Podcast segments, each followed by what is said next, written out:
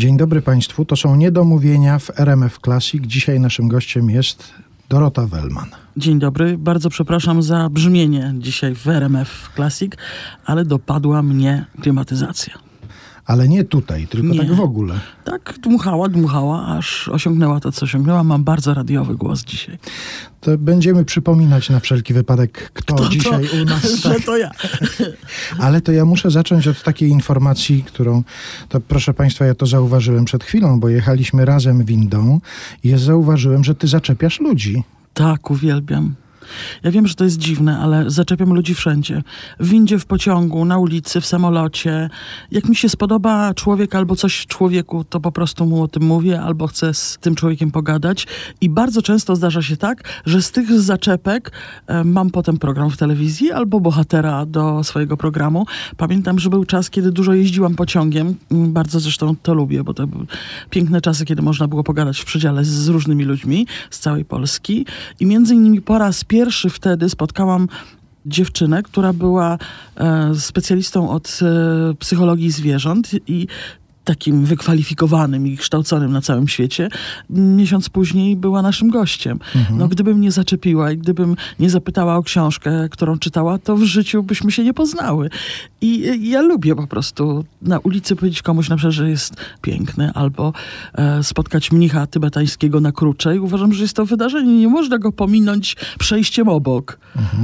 Teraz tak się zastanowiłem, bo znamy się już parę lat i nigdy mi nie powiedziałaś na ulicy, że jestem piękny, ale. Bo myśmy się nigdy nie widzieli na ulicy, to tylko dlatego. A, tylko w widzieliśmy się w studiu. A, Ale w mówiłam studiu. ci, że napisałeś świetną książkę, że uwielbiam twoje felietony. Już wielokrotnie to było, więc już się nie dopominaj. Dobrze, to już się nie dopominam, ale powiedziałaś przed chwilą, kiedy cię zapytałem o to zaczepianie ludzi, że ja wiem, że to dziwne. To dziwne jest w tym sensie, że to zazwyczaj ludzi rozpoznawalnych, znanych z telewizji zaczepiają ludzie, a nie oni zaczepiają Jak mówią ludzi. To jest przeciwpołożna. Powinno się mnie zaczepiać.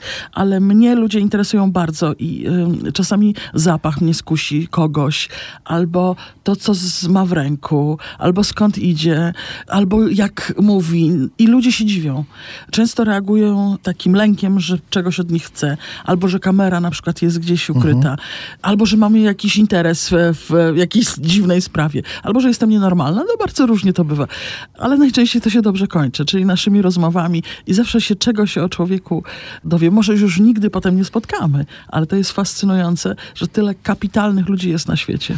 To dzisiaj w Niedomówieniach w RMF Classic to ja będę zaczepiał Dorotę Wellman Bardzo proszę. dla Państwa, dla naszych słuchaczy.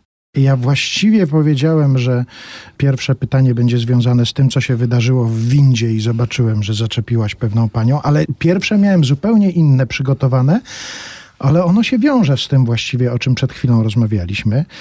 Pojęcie bezludnej wyspy. Czy ty sobie wyobrażasz w ogóle siebie na bezludnej wyspie? A ilu ludzi by musiało być na bezludnej wyspie, żebyś ty ją zaakceptowała? E, No na pewno dwoje co najmniej lub dwie osoby.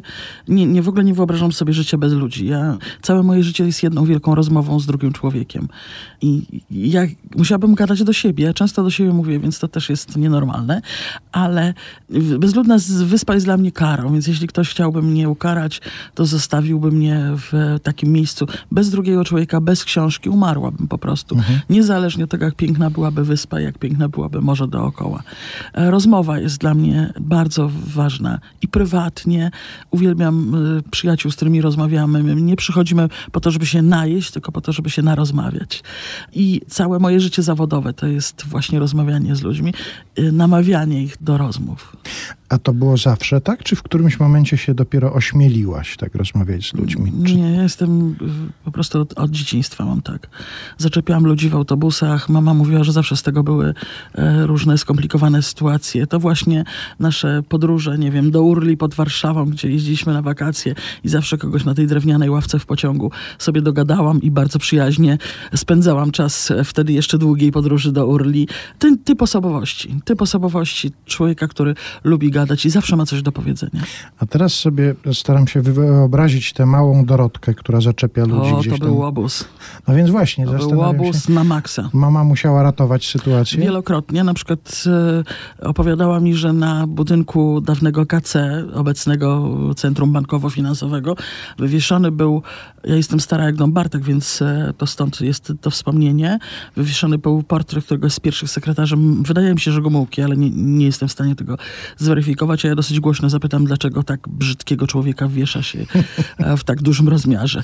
I byłam łobuzem po prostu, małym łobuzem. Właśnie zaczepiałam ludzi, bawiłam się z chłopakami, przychodziłam wiecznie z e, okaleczeniami wszelkiego typu. Pamiętam, że kiedyś wymyśliliśmy sobie zabawę, robiliśmy kulki z gliny i rzucaliśmy się wzajemnie tymi kulkami. Mój kolega postanowił mnie pokonać i kulka była z kawałkiem szkła, więc e, zalana krwią wróciłam do domu.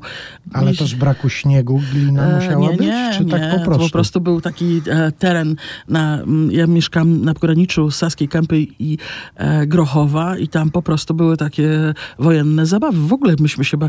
wiesz, że ja pamiętam, że na naszym podwórku był schron i weszliśmy do tego schronu i nie mogliśmy wyjść, bo był to skomplikowany labirynt. W ogóle żyliśmy w czasach, kiedy wiesz, czterej pancerni, każdy był Marysią, a ja byłam Jankiem, oczywiście. Ty byłaś Jankiem? Ewentualnie psem, ale na pewno nie Marusią. To poczekaj, ktoś mi się tutaj... A, Jasia Kurowska. Przypomniało mi się, że rozmawialiśmy tutaj w tym studiu i ona miała chyba gorzej od ciebie, bo ona była czereśniakiem.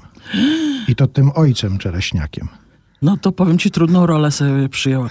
Ja chyba każdym, jej przydzielono. Nie było tak, że ona o to prosiła. ja w każdym razie miałam i mam naturę taką przywódczą. Pamiętam, że mama mi też opowiadała, że byliśmy na jakichś wakacjach, gdzie przyjeżdżali ludzie z Europy, ówczesnej wschodniej Europy i pan Czech, który tam był i miał dzieci, z którymi się bawiłam, powiedział, Dorota to je general. I coś nie zostało, że ja jestem e, w miejscu, gdzie jestem, przejmuję dowodzenie. I tak też było w dzieciństwie. A jeszcze wracając do tego, co dzieci potrafią powiedzieć w autobusie na przykład, no to przypomina mi się teraz ta historia, którą sama rozpowszechniała Marysia Czubaszek, o tym jak to wsiadła do autobusu i taka pani z dzieckiem gdzieś tam siedziała i pani mówi do dziecka, ustąp miejsca tamtej pani, pokazując na Marysię, a dziecko patrzy na nią i mówi, tej starej?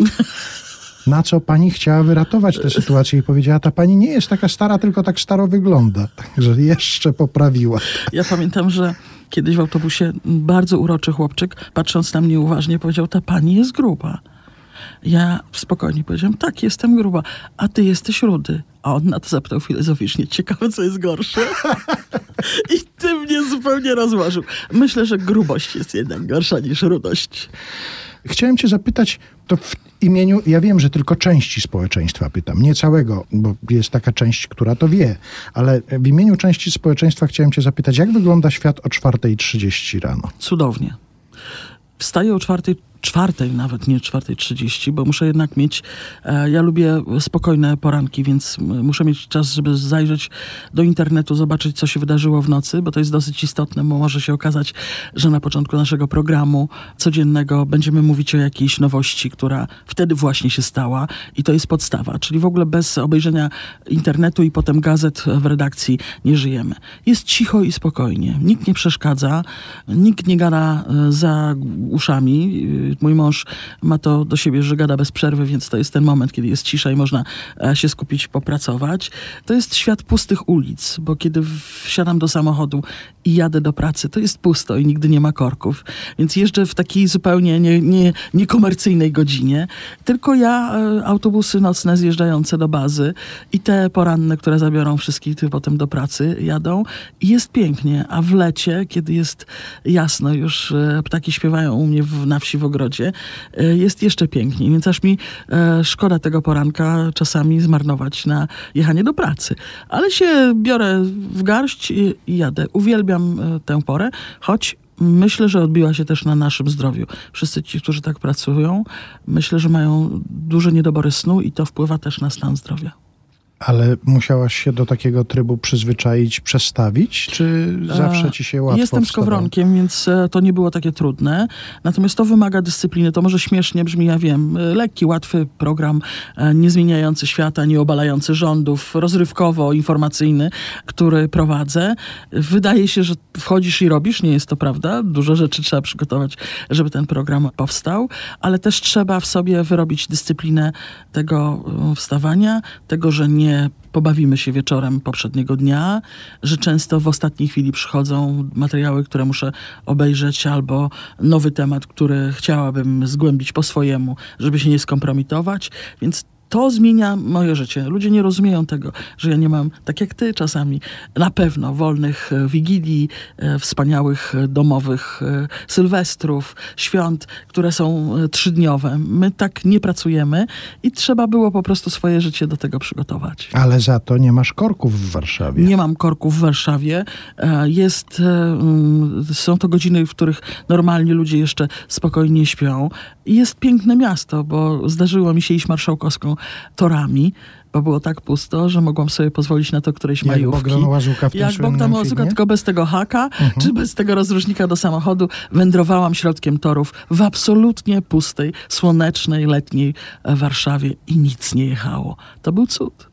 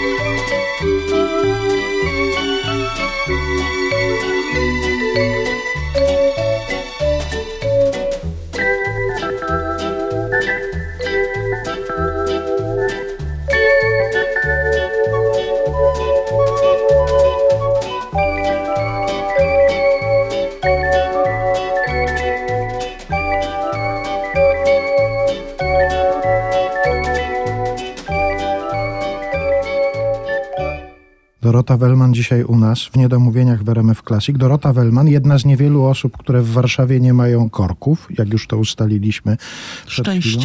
Szczęściara. Chciałem wrócić do programów telewizyjnych, które kiedyś prowadziłaś albo teraz prowadzisz.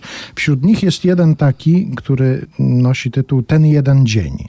I to były spotkania z ludźmi, których spotkało w życiu coś takiego, co odmieniło całkowicie ich życie. Jeden dzień. Czy w Twoim życiu coś takiego się wydarzyło, czy to jest raczej spokojny taki układ, który się rozwija miesiącami, latami?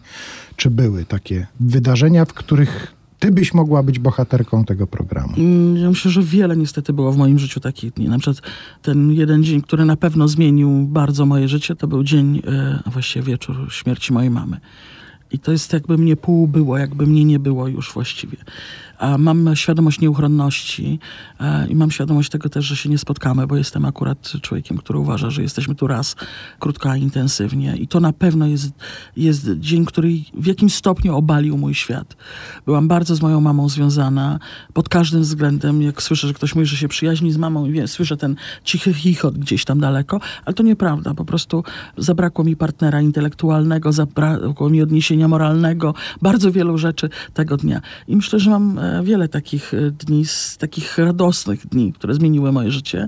Na pewno przez wiele lat starałam się o dziecko i nie mogłam go mieć, tak jak wiele kobiet teraz e, ma w Polsce. Potem okazało się, że jestem w ciąży i to był najszczęśliwszy moment chyba mojego życia. I bardzo to była ciąża trudna i zagrożona, więc nosiłam w sobie takie bardzo delikatne jajo, e, które to teraz ma 28 lat i 1,90 m wzrostu. Ale kiedy się urodził, to wiem, że ja przestałam być egoistycznym człowiekiem, który żyje tylko dla siebie. Zaczęłam żyć dla kogoś innego i em, tak naprawdę e, syn jest treścią mojego życia. I mój kontakt z nimi, to jak świetne mamy relacje. Podobnie zresztą jak ja miałam z mamą. Więc tych dni milowych mam e, wiele. Pamiętam też e, wybuch e, rewolucji solidarnościowej, co było dla mnie e, niezwykłym przeżyciem. I wierzyłam w to, że Polska się zmieni. Od najmłodszych lat konspirowałam, więc wydawało mi się to logiczne, że to kiedyś nastąpi. Nie wiedziałam, że tak szybko. Miałam niewiele lat, kiedy to się zdarzyło, ale moje szczęście i poczucie, że będę fruwać i że na pewno będziemy wolnym krajem, e, wtedy było niezwykłe. Zupełnie jakbym chodziła ponad ziemią. A praca? Jesteś pracocholiczką, czy raczej kontrolujesz to? Ile pracujesz, jak pracujesz? Znaczy, jestem na pewno pracocholikiem, ale mam uważność teraz na to. Kiedyś oddawałam się temu w zupełności i to nie był dobry pomysł. Teraz gospodaruję czasem bardzo uważnie, mam chwile wolne, nie biorę e, wszystkich rzeczy, odmawiam, nauczyłam się tego, co nie jest łatwe dla kogoś, kto kocha pracować. Bo ja jestem pracocholikiem, który naprawdę kocha to, co robi. Nie powinno się podobno łączyć pasji i pracy. E, Ja mam połączenie pasji i pracy, jeszcze mi za to płacą. No naprawdę wyjątkowo się dobrze, dobrze ułożyło. Ale muszę mieć też rozsądek, bo jestem już stara i trzeba po prostu sobie dawać czas na odpoczynek. Kiedyś mogłam pracować 24 godziny na dobę, teraz mogę tylko 20. A ty wiedziałaś, kiedy wchodziłaś w ten zawód, że to może być zawód na całe życie, bo studiowałaś nie dziennikarstwo. Zupełnie nie. Co innego studiowałaś? To była polonistyka, tak? Tak, skończyłam polonistkę i historię sztuki. E, Miałam zamiar być w ogóle, e, pracować w filmie. Zresztą pracowałam przez e, jakiś czas, byłam asystentem reżyserów, a potem drugim reżyserem w filmach. Myślałam, że to będzie moja droga. Mm, No jednak moja mama była dziennikarzem i ciągnęła wilka do lasu i było wiadomo, że to się kiedyś wydarzy, tylko pytanie kiedy. Tak, wierzyłam, że to potem, kiedy posmakowałam. To jest tak, jak posmakować czegoś i potem przez całe życie gdzieś tam chcesz ciągle tego. Tak było z dziennikarstwem. Wiedziałam, że to jest to, co chcę robić. Łączy wiele rzeczy e, w sobie, między innymi też tą moją miłość do filmu. Udało się w to włożyć. To hasło się pojawiło już w naszej rozmowie, to rozwińmy troszkę film. Film. Właśnie. Jak ty tam trafiłaś ze studiów polonistycznych? Przez czysty przypadek. Nie byłam ja dobrze widziana ze względu na swoją działalność podziemną w różnych miejscach. W związku z tym byłam troszkę bez szansy na pracę. Ktoś ze znajomych powiedział, że w studio imienia Karola Iżykowskiego w Warszawie szukają młodych ludzi, którzy zechcą pracować w filmie.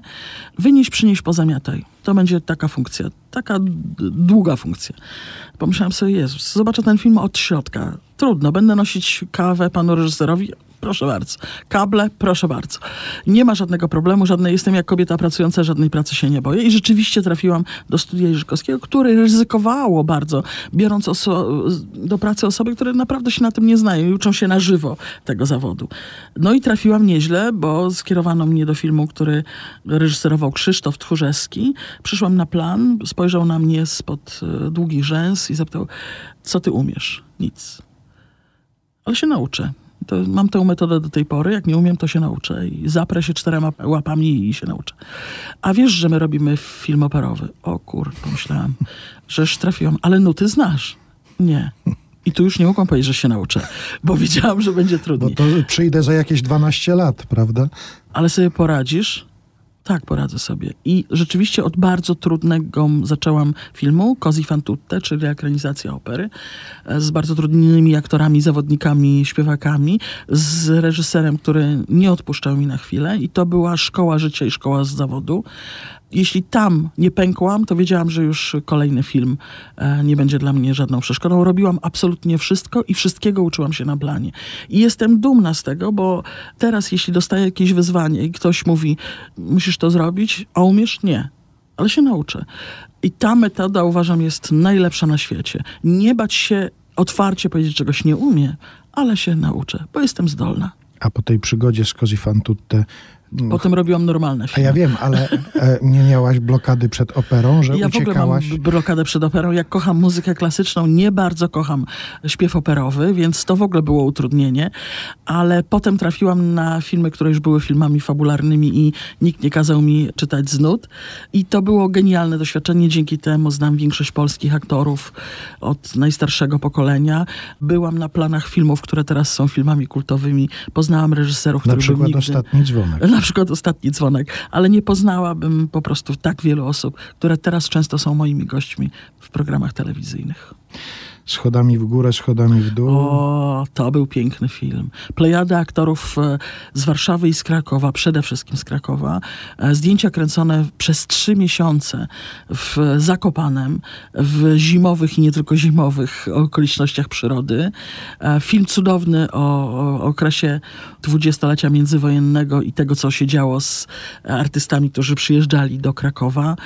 Jan Nowicki, mój ukochany Janek Nowicki, nie wstawał na żadne zdjęcia, a moim zadaniem było go obudzić o czwartej rano.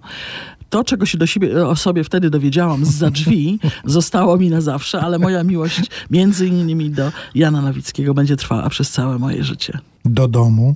Och, to film Janusza Zaorskiego, znowu Zakopane. Wtedy się dużo filmów z Zakopanym robiło. Pamiętam historię, proszę, żeby państwo się nie obrazili, ale o czwartej rano znowu, ja mam jakoś szczęście o tej czwartej, jechałam po kapelę górarską, którą trzeba było zabrać autokarem z domu. Najpierw obudzić. E, najpierw obudzić, ale żeby ten, oni wstawali. Gorzej, że mieli życzenia. Mhm. Ja mówię, że zapraszam autokarczeka, zawieziemy państwa na plan. No nie pojedziemy. Ja mówię, no ale dlaczego? Bo najpierw się napijemy. No i się napiliśmy. Ja na szczęście mam, e, miałam mocną głowę i pamiętam tylko, że przyjechałam na plan i było mi bardzo ciepło, a były to zimowe miesiące. Panowie już byli gotowi do grania, a Janusz Zaorski, reżyser tego filmu, zbliżając się do mnie powiedział, no żeby o 6 rano śmierdzić alkoholem, to naprawdę w filmie nie wypada. E, jak mu wytłumaczyłam, że to były obowiązki zawodowe, to bardzo się śmiał i powiedział, że będzie mnie teraz wysyłał wszędzie, bo widocznie sobie i z tym poradzę. Ale miłość do góry i górali mi została na całe życie, także z powodu tego filmu. A jeżeli chodzi o ten tytuł, który już wymieniliśmy, czyli Ostatni Dzwonek, jak to było kręcone, jak byliście na planie tego filmu, były już jakieś sygnały, że to się stanie film dla pewnego pokolenia tak ważny? Były te sygnały. W ogóle to jest film z przygodami, bo po pierwsze bardzo wielu młodych aktorów tam zagrało po raz pierwszy.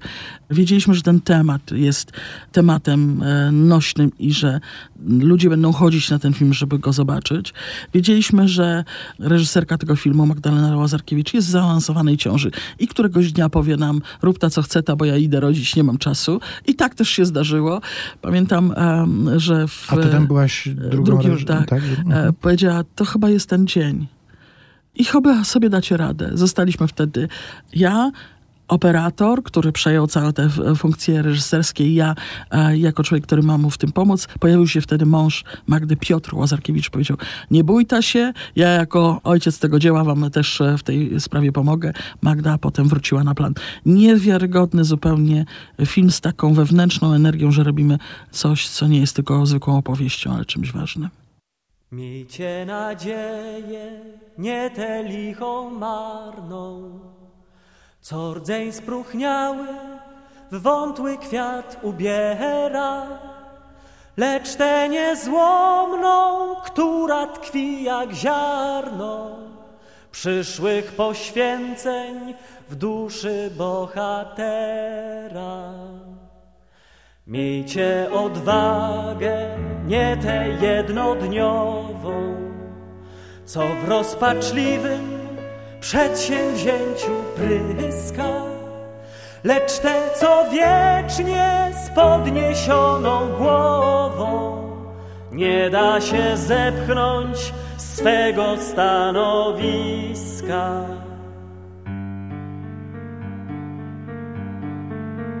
Miejcie odwagę, nie tę tchnącą szałem, która na oślep leci bez oręża, lecz tę, co sama niezdobytym wałem przeciwne losy stałością zwycięża. Lecz tę, co sama niezdobytym wałem przeciwne losy stałością zwycięża. Przestańmy własną pieścić się boleścią, przestańmy ciągłym lamentem się poić. Kochać się w skargach jest rzeczą niewieścią, mężom przystoi w milczeniu się zbroić. Kochać się w skargach jest rzeczą niewieścią, mężom przystoi w milczeniu się zbroić.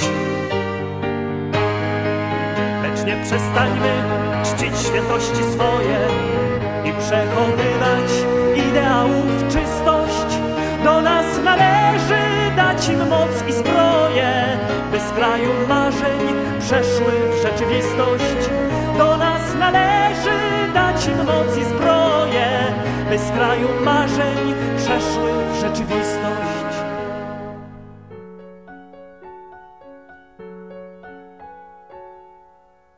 Miejcie nadzieję, nie tę lichą marną, co rdzeń spróchniały w wątły kwiat ubiera, lecz tę niezłomną, która tkwi jak ziarno przyszłych poświęceń w duszy bohatera. Lecz tę niezłomną, która tkwi jak ziarno przyszłych poświęceń duszy bohatera.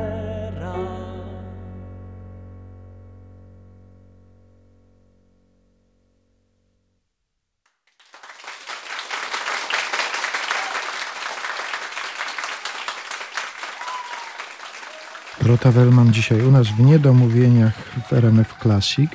Przy różnych tych twoich zajęciach zawodowych jesteśmy teraz w tej rozmowie. Były jakieś takie, które w ogóle nie były związane ze światem mediów, filmu na przykład?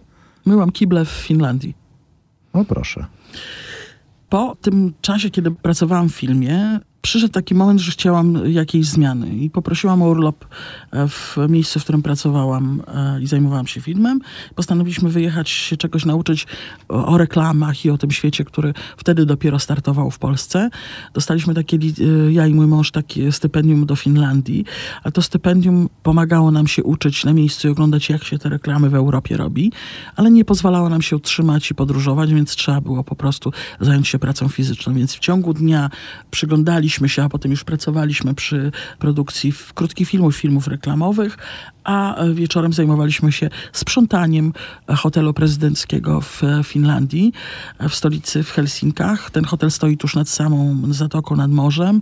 Ma wiele pięter pilnowanych przez, bardzo ciekawy to prezydencki hotel, więc różni ważni ludzie tam bywają, więc piętra pilnują ochroniarze z psami. To bardzo dziwnie wyglądało na początku. A my zajmowaliśmy się odkurzaniem, sprzątaniem, myciem toalet, sprzątaniem tych resztek, które zostają po przyjęciach. E, niewiarygodna lekcja pokory, bardzo ciężka fizyczna praca. Bardzo często nie dosypialiśmy, no bo e, w ciągu dnia pracowaliśmy w nocy, też e, musieliśmy sobie dorobić, żeby popodróżować po Finlandii, w ogóle po Skandynawii, żeby mm, móc sobie pozwolić na kino i na różne rzeczy, na które z tych pieniędzy niewielkich nie moglibyśmy sobie pozwolić. Zaprzyjaźniliśmy się tam i z psami, i ze strażnikami. Mieliśmy tam niewiarygodne przygody, bo pamiętam, że któregoś razu znaleźliśmy taką ilość pieniędzy w sali małej, w której odbył się, odbywało się kameralne spotkanie, bardzo ważne, dyplomatyczne. Te pieniądze były w portfelu i leżał obok złoty kolczyk. Ja nie wiem, co oni tam robili. Chyba najpierw rozmawiali, a potem niekoniecznie. Ale ta ilość banknotów i kart kredytowych była rzeczą, której nigdy w życiu nie widziałam.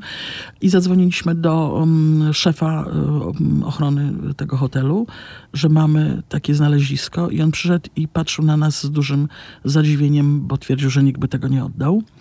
Dla nas to było niewiarygodne, że w ogóle ktoś ze sobą miał tę ilość gotówki. Nie spojrzałaś na nazwisko na karcie? To nie, E, nie było spoj- Donald Trump na E, przykład? Nie spojrzałam. Wiem, że to był jeden z dyplomatów em, z, z Francji chyba, bo powiedziano nam, że to spotkanie jest i mamy odczekać, aż państwo wyjdą.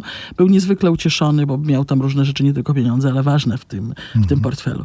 Ale ta ciemna noc i te hotele, ten moment właśnie kiedy idziemy i tam jest, jest bar, musimy go sprzątnąć, potem są te pokoje na spotkania, ciemność, widok na zatokę w Helsinkach, to życie, które tam się rodziło nad ranem, bo sprzątano i pojawiały się targ rybny i przynoszono ryby prosto z połowu. Po godzinie targu rybnego już nie było, wszystko zostało zlane wodą i na to miejsce pojawiał się targ kwiatowy. No Helsinki żyły, a my widzieliśmy to nocne życie od tej strony. Żegnano nas po roku, jakbyśmy byli jakimiś bardzo ważnymi ludźmi. E, zaprzyjaźniliśmy się z pracownikami tego hotelu i oni nas e, niezwykle pięknie pożegnali. Byliśmy naprawdę wzruszeni tym, że ktoś zwykłego fizycznego pracownika od mycia kibli traktuje jak dyplomatę z Francji. Kiedy to było? Ile to było lat O temu? Boże, to, już nie pamiętam nawet e, kiedy, ale bardzo, bardzo dawno temu. A nie korci... Osi- 88? Mhm. A nie korciło, żeby tam kiedyś wrócić już jako gość do Ach, tego byłam w hotelu? Helsinkach wielokrotnie i y, A w tym hotelu w też? tym hotelu byłam już jako gość. To też było e, bardzo ciekawe. Byłam też w parku Sibeliusa, w którym te słynne srebrne trąby grają tak, jak wiatr w nich dmucha. I e, w wielu miejscach, e, bo bardzo lubiliśmy te Helsinki, były dla nas jakimś takim bardzo, bardzo miłym i dobrze kojarzącym się miejscem, mimo bardzo ciężkiej pracy. Dostaliśmy potem jeszcze jedną pracę w piekarni w e, Helsinkach. To jest najcięższa praca świata. Jest ogromna temperatura, mnóstwo rzeczy do umycia, tłustych, kremy, ciasta i potem dwa lata nie tykaliśmy niczego, co było słodkie, bo ciągle był ten słodki, waniliowy zapach, który nas otaczał, ale praca fizyczna, zarobiliśmy oczywiście jakieś sobie pieniądze, odłożyliśmy, popodróżowaliśmy właśnie po Skandynawii, byliśmy bardzo daleko, w różnych miejscach, do których turyści nie docierają. Byliśmy na Lofotach, byliśmy na wyspach, gdzie e, mieszka hodowca jedyny w Europie psa pięciopalczastego, który łowił kiedyś foki, a mieszka bez prądu, więc nagle zapadła tam ciemność i zapaliły się lampy naftowe, no jak, jak za dawnych czasów. E, więc te pieniądze zarobione w ten sposób, zamiast, nie wiem, kupić jakiegoś małego Fiata czy coś, wydaliśmy na to, co zostało nam pod powiekami. To jest możliwe w ogóle, żebyś ty zamieszkała w takim kraju? Czy jest, wyobrażasz sobie, że mogłabyś mieszkać gdziekolwiek poza Polską? Wyobrażam sobie, mimo że nigdy tego nie zrobię, bo kocham e, Polskę niewiarygodnie i w ogóle mieliśmy możliwości emigracyjne wielokrotnie i nigdy z nich nie skorzystałam. E, Uważam, że po prostu nie będę żyła dobrze poza moją ojczyzną. To jest miejsce, gdzie chciałabym pomieszkiwać, ale nie mieszkać. Ja od wielu lat jeżdżę do Grecji. To jest wielka miłość mojego życia i ta kultura i to, że to jest kolebka cywilizacji europejskiej. Ja się tam tak czuję i wiem, że ja jestem stamtąd, a nie, a nie z, e, z jakiegoś innego kierunku. Więc mogłabym tam mieszkać od czasu do czasu. Jeździć do małego domu, mieć kawałek e, gaju oliwnego, patrzeć na morze. Wszystko Bóg Grecji dał. Morze, słońce, e, niebieskie niebo, bez jednej chmury, życzliwych ludzi, którzy się cieszą życiem. Więc z kraju ponuraków czasami lubię pojechać do kraju życzliwych, uśmiechniętych ludzi, którzy cieszą się każdą poranną kawą wypitą. No to już mniej więcej adres ustaliliśmy. Gdyby kiedyś trzeba było Doroty szukać, to tam Tak, gdzieś konkretnie na Krecie bym chciała mieszkać. Jako, że zwiedziłam tę Grecję przez 30 parę lat e, bardzo dokładnie, e, wyspy przede wszystkim, ale także ląd, potrafię w tym języku w podstawowej formach się porozumiewać, więc docieram do różnych takich bardzo małych miejsc. Mieszkam zazwyczaj nigdy w, w hotelach, nigdy w kurortach, w małych miejscowościach, we wsiach, gdzieś tam. Szukam e, takich miejsc, gdzie mogę pomieszkać wśród ludzi, żeby być z nimi blisko. Czyli Greków też zaczepiasz? Greków absolutnie zaczepiam i oni się temu nie dziwią, a on się temu nie dziwi zupełnie. E, I pamiętam historię, chciałam pokazać moim przyjaciołom, których zaraziliśmy miłością do Grecji. Liczna to jest grupa, e, którą tam zabieraliśmy. E, Chciałam pokazać restaurację na Krecie, do której nie mogłam trafić. Nie wiem, coś odebrało rozum czy coś, no coś się wydarzyło. Z gór spływa źródlana woda, czysta do picia, do tego stopnia, że w tej tawernie przyklejonej do skały ktoś, kto chce wziąć wody, po prostu podstawia dzbanek lub szklankę i bierze tę wodę górską, zimną, prosto z. I co zrobiłam okrążenie, nie byliśmy w stanie tam trafić. Mówię, no, muszę poszukać ratunku. Zobaczyłam, że jest jedna piekarnia w małej wsi. Weszłam do pana z pytaniem, gdzie jest to, gdzie leje się woda prosto na stolik? A on mówi, o, poczekaj, zamknę i ci pokażę. I to jest piękne, bo u nas by się ktoś 15 razy zastanawiał. A tam pan po prostu zamknął na chwilę piekarnię, wsiadł z nami do samochodu, zawiózł nas tam, poczekał, aż popatrzymy na ten cud natury i z nami wrócił. Coś genialnego i takie zaczepki mi się zdarzają. Na przykład zawsze pytam w kafenionach, czyli w miejscach, gdzie panowie rano piją kawę, palą papierosy, bo Grecy palą bardzo dużo, czytają gazety i oglądają telewizję i dyskutują o polityce i o sporcie, nie bywają kobiety. Ale zdarza się, że można tam wejść, tylko trzeba zapytać. Więc ja zawsze pytam, czy mogłabym usiąść i wypić kawę. I tak się zaczyna. A potem się dowiaduję, że pan 30 lat pracował w latarni morskiej. Tak było ostatnio. Opowiem ci o swoim życiu. Chcesz? Oczywiście. 30 lat byłem tym, który naprawiał latarnie morskie. Jeździłem od latarni do latarni i sprawiałem, że to światło w nocy dobrze kierowało e, statki. No gdzie ja bym miała taką przygodę, gdybym mnie zapytała, czy mogę przy stoliku obok kafenionu wypić kawę? No nigdzie by mi się to nie zdarzyło. Więc mam dużo greckich przyjaciół w różnych miejscach właśnie z tego powodu, że gdzieś wlazłam do kogoś albo zobaczyłam, że pani um, robi musakę na tarasie i zapytałam, czy mogę jej pomóc. Będę chociaż kroić warzywa, czy robić cokolwiek, żeby się tylko tego nauczyć.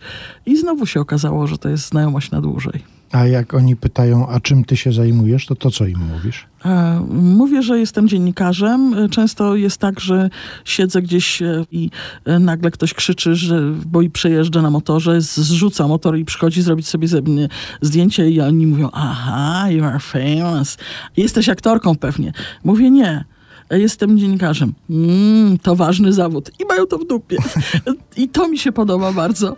E, po to tam jeżdżę, żeby być kompletnie anonimową osobą i robić co chcę i być hipisem przez e, miesiąc mojego pobytu w Grecji. Jeżdżę tam wielokrotnie w ciągu roku, w różnych porach, nie tylko tych słonecznych, żeby tym krajem się nasycić, tak się, żeby przesiąknąć pomarańczą i słońcem i tym wszystkim, co tam jest. A zdarza ci się tutaj jeszcze, u nas w Polsce, gdziekolwiek być anonimową? Anonimową, czy już nie ma takiej możliwości? Zdarza się oczywiście, ale mnie ta rozpoznawalność nie przeszkadza. Ja nie zakładam czarnych okularów, czapek na z daszkiem, że nie widać, nie udaję, nie doklejam wąsów. To jest część naszego zawodu, cudowna część, że mogę się z obcymi ludźmi poprzytulać.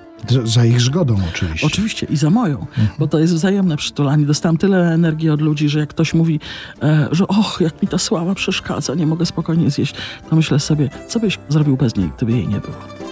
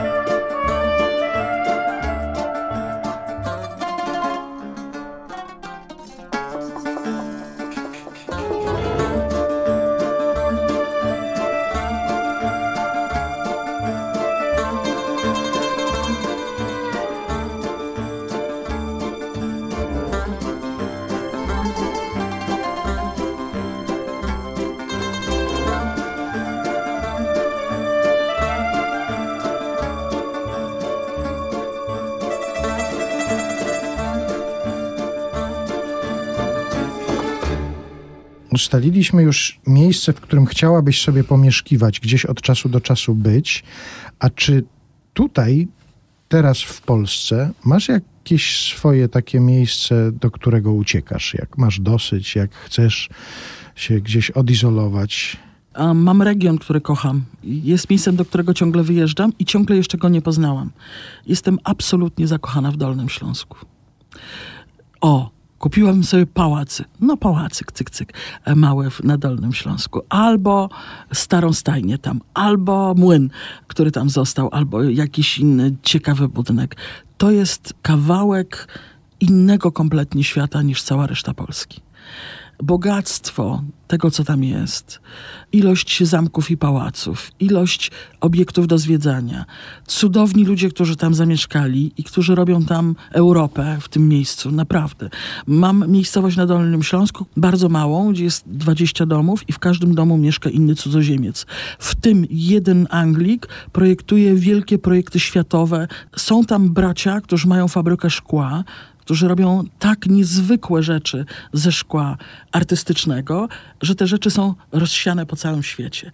Serdecznie polecam zwiedzać Dolny Śląsk, który jest jakimś krainą raju, absolutnego raju, a przecież to jest miejsce, gdzie wojna szła z lewej na prawą, gdzie wszystko zostało zniszczone, że coś jest po kimś, coś jest po niemieckie, coś jest po polskie. Wszystko się pomieszało, ale to jest e, świat absolutnie magiczny i piękne miejsce do spędzenia tam urokliwego czasu.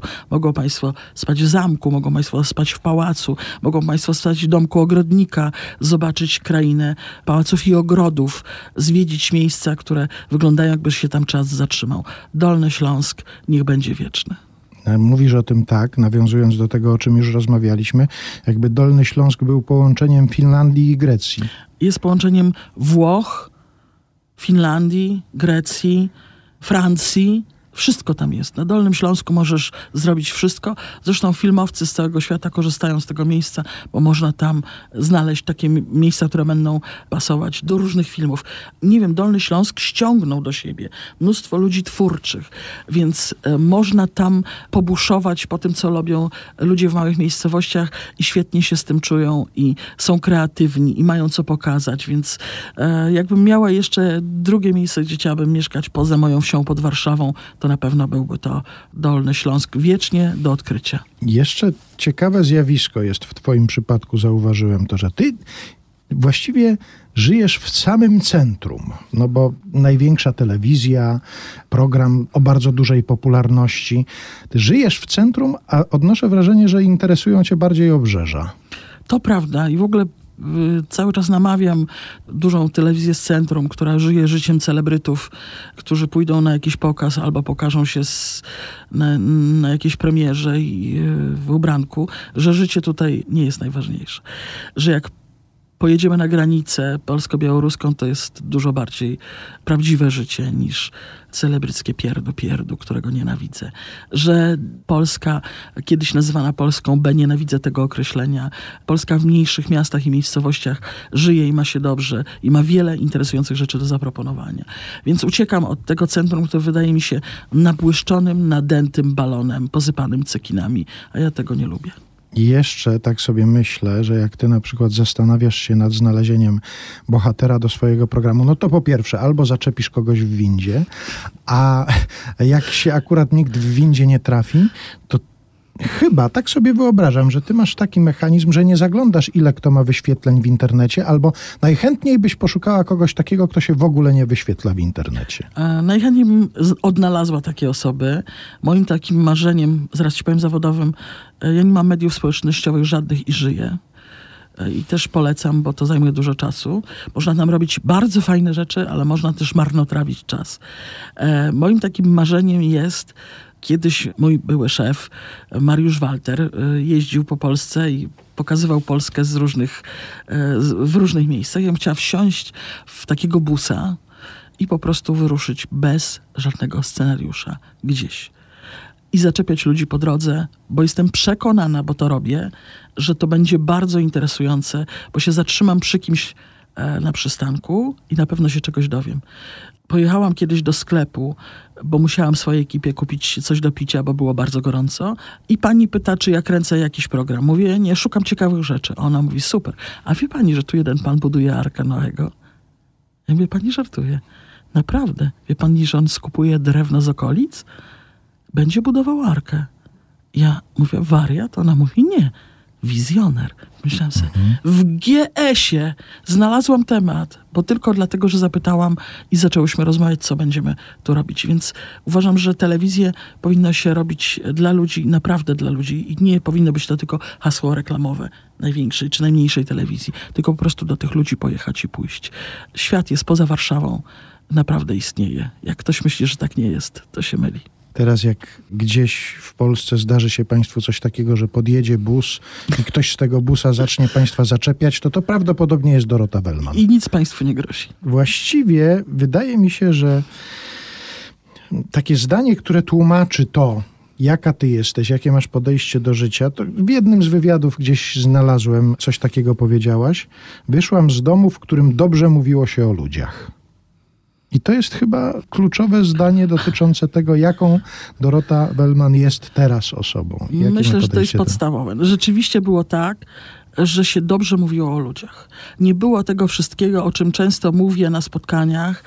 Co z domu wyniesiesz, co dzieci słyszą, to będą powtarzały. Jeśli słyszą źle o sąsiadach, jeśli słyszą, a ten to pewnie Żydek jest, nie? Bo tak wygląda. Albo ktoś znowu leży na parapecie i obserwuje, kto przyjechał, kto co kupił, kto ma coś więcej, albo kto jak wygląda. Albo te wszystkie nieżyczliwe zdania o swoich znajomych czy przyjaciołach, jak tylko za nimi się zamkną drzwi, to będziemy robił to samo. Moi rodzice mówili dobrze o ludziach. Byli otwarci. Mieliśmy taki otwarty dom, chociaż mój tata miał trudny charakterek, to potrafił się dostosować do tego, że moja mama przyjmuje ludzi i zawsze ma zupę. Co wy z tą zupą? Pytali nas. Bo zupa jest najprostszym posiłkiem, którym się można podzielić. Gorzej już jest z całą resztą, szczególnie wtedy, ale zupa była prosta. Każdy talerz z zupy i kawałek chleba mógł kogoś nakarmić.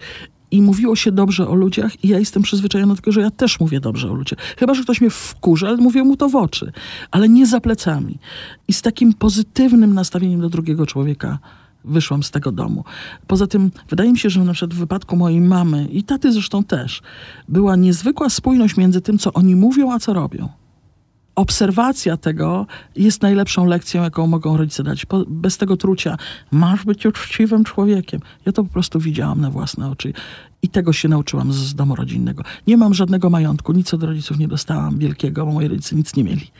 Byli bardzo uczciwymi ludźmi, nie wstąpili do partii, nic ich nigdy nie skusiło, e, żadne większe pieniądze albo apanarze innego typu. Byli porządnymi ludźmi e, żyjącymi w tym kraju i ja z, z takiego porządnego porządnego domu wyszłam. Jak się patrzy na ciebie w telewizji, to też się widzi, że jest w tobie taki błysk, łobuzerski błysk w oku masz. Sama zresztą powiedziałaś, że byłaś łobuzem w dzieciństwie. I tak mi zostało. I to ci zostało. Ja nawet, prawdę mówiąc, szukałem w słowniku określenia łobuz, odnosi się raczej do mężczyzny, prawda? Łobuzerka znaczy zupełnie co innego. Nawet znalazłem, że istnieje takie słowo jak łobuzina, ale pomyślałem, że to jest Coś- żo, żona łobuza może. Coś, I coś takiego małego. Nie, to nie ja, łobuzina, taka mała łobuzinka. Ale na szczęście są takie określenia jak urwiska, psotnica. Korci cię czasami, żeby coś tak, nie wiem, nawiązuje trochę do tego zaczepiania ludzi, że tak kogoś strasznie poważnego, takiego ważnego widzisz, polityka jakiegoś, tak żeby podejść i go tak szturchnąć. Tak, i korci mnie bardzo i też często zdarzało mi się jeszcze wtedy, kiedy zajmowałam się różnymi innymi sprawami w, e, zawodowo, na przykład społecznymi programami, żeby tak trochę pary spuścić z tego nadęctwa, e, zadając zaskakujące pytanie na początku albo zbijając kogoś z pantałyku, czymkolwiek pantałyk jest. I bardzo mi się to podobało, bo te wszystkie nadęte osoby głoszące święte mądrości w telewizji mnie niezwykle denerwują. Ja pamiętam wywiad z to był jeden z prawicowych, bardzo prawicowych, powiedziałabym, polityków, który rozpoczął ze mną rozmowę, a potem nagle zapytał mnie, jakie pan mi ma na nazwisko? Wellman. To jest polskie nazwisko? Naprawdę tak zapytał, Tak. tak? Ja mówię, no czysto polskie. Czysto polskie. Mój mąż, e, jego rodzina pochodzi z Austrii, ale jakby było żydowskie, byłabym bardziej zadowolona, odpowiedziałam spokojnie. Nasza rozmowa potoczyła się w zupełnie innym kierunku. Kiedyś zapytałam któregoś z polityków, czy kłamanie przychodzi mu z łatwością, zanim jeszcze rozpoczęliśmy rozmowę. E, No, potem był zgotowany tak, że chyba myślał o każdym słowie, które wypowiada. Z przyjemnością bym sprała słownie polityków bez żadnej litości. Niezależnie od opcji politycznej. No Żeby była jasność. Tak jest. No, ja odnoszę takie wrażenie, jak patrzę na to, jak rozmawiasz z ludźmi i jak ich traktujesz, przede wszystkim, że traktujesz ich tak, jak się traktowało u ciebie w domu, czyli myślisz o ludziach i mówisz o ludziach dobrze, ale jak jest okazja, to żeby tak trochę szturchnąć i tak... O, tak. Oj, chętnie. I jeszcze dać z liścia czasami. Nie, no w to to nie uwierzę. Naprawdę. Nie, to, Nie, jest, jest jakaś grupa. Ale powstrzymujesz się jednak. z siłą się powstrzymuje godnością osobistą, ale pranie jakieś po pupie bym chętnie zastosowała. A rączkę mam porządną. To właściwie można by było podsumować, że dzisiaj naszym gościem była Dorota Wellman, którą korci. Bardzo ładne, którą korci. I takie trzy kropki. Bardzo ci dziękuję. Ja dziękuję za spotkanie. Wszystkiego dobrego Państwu życzę z całego serca.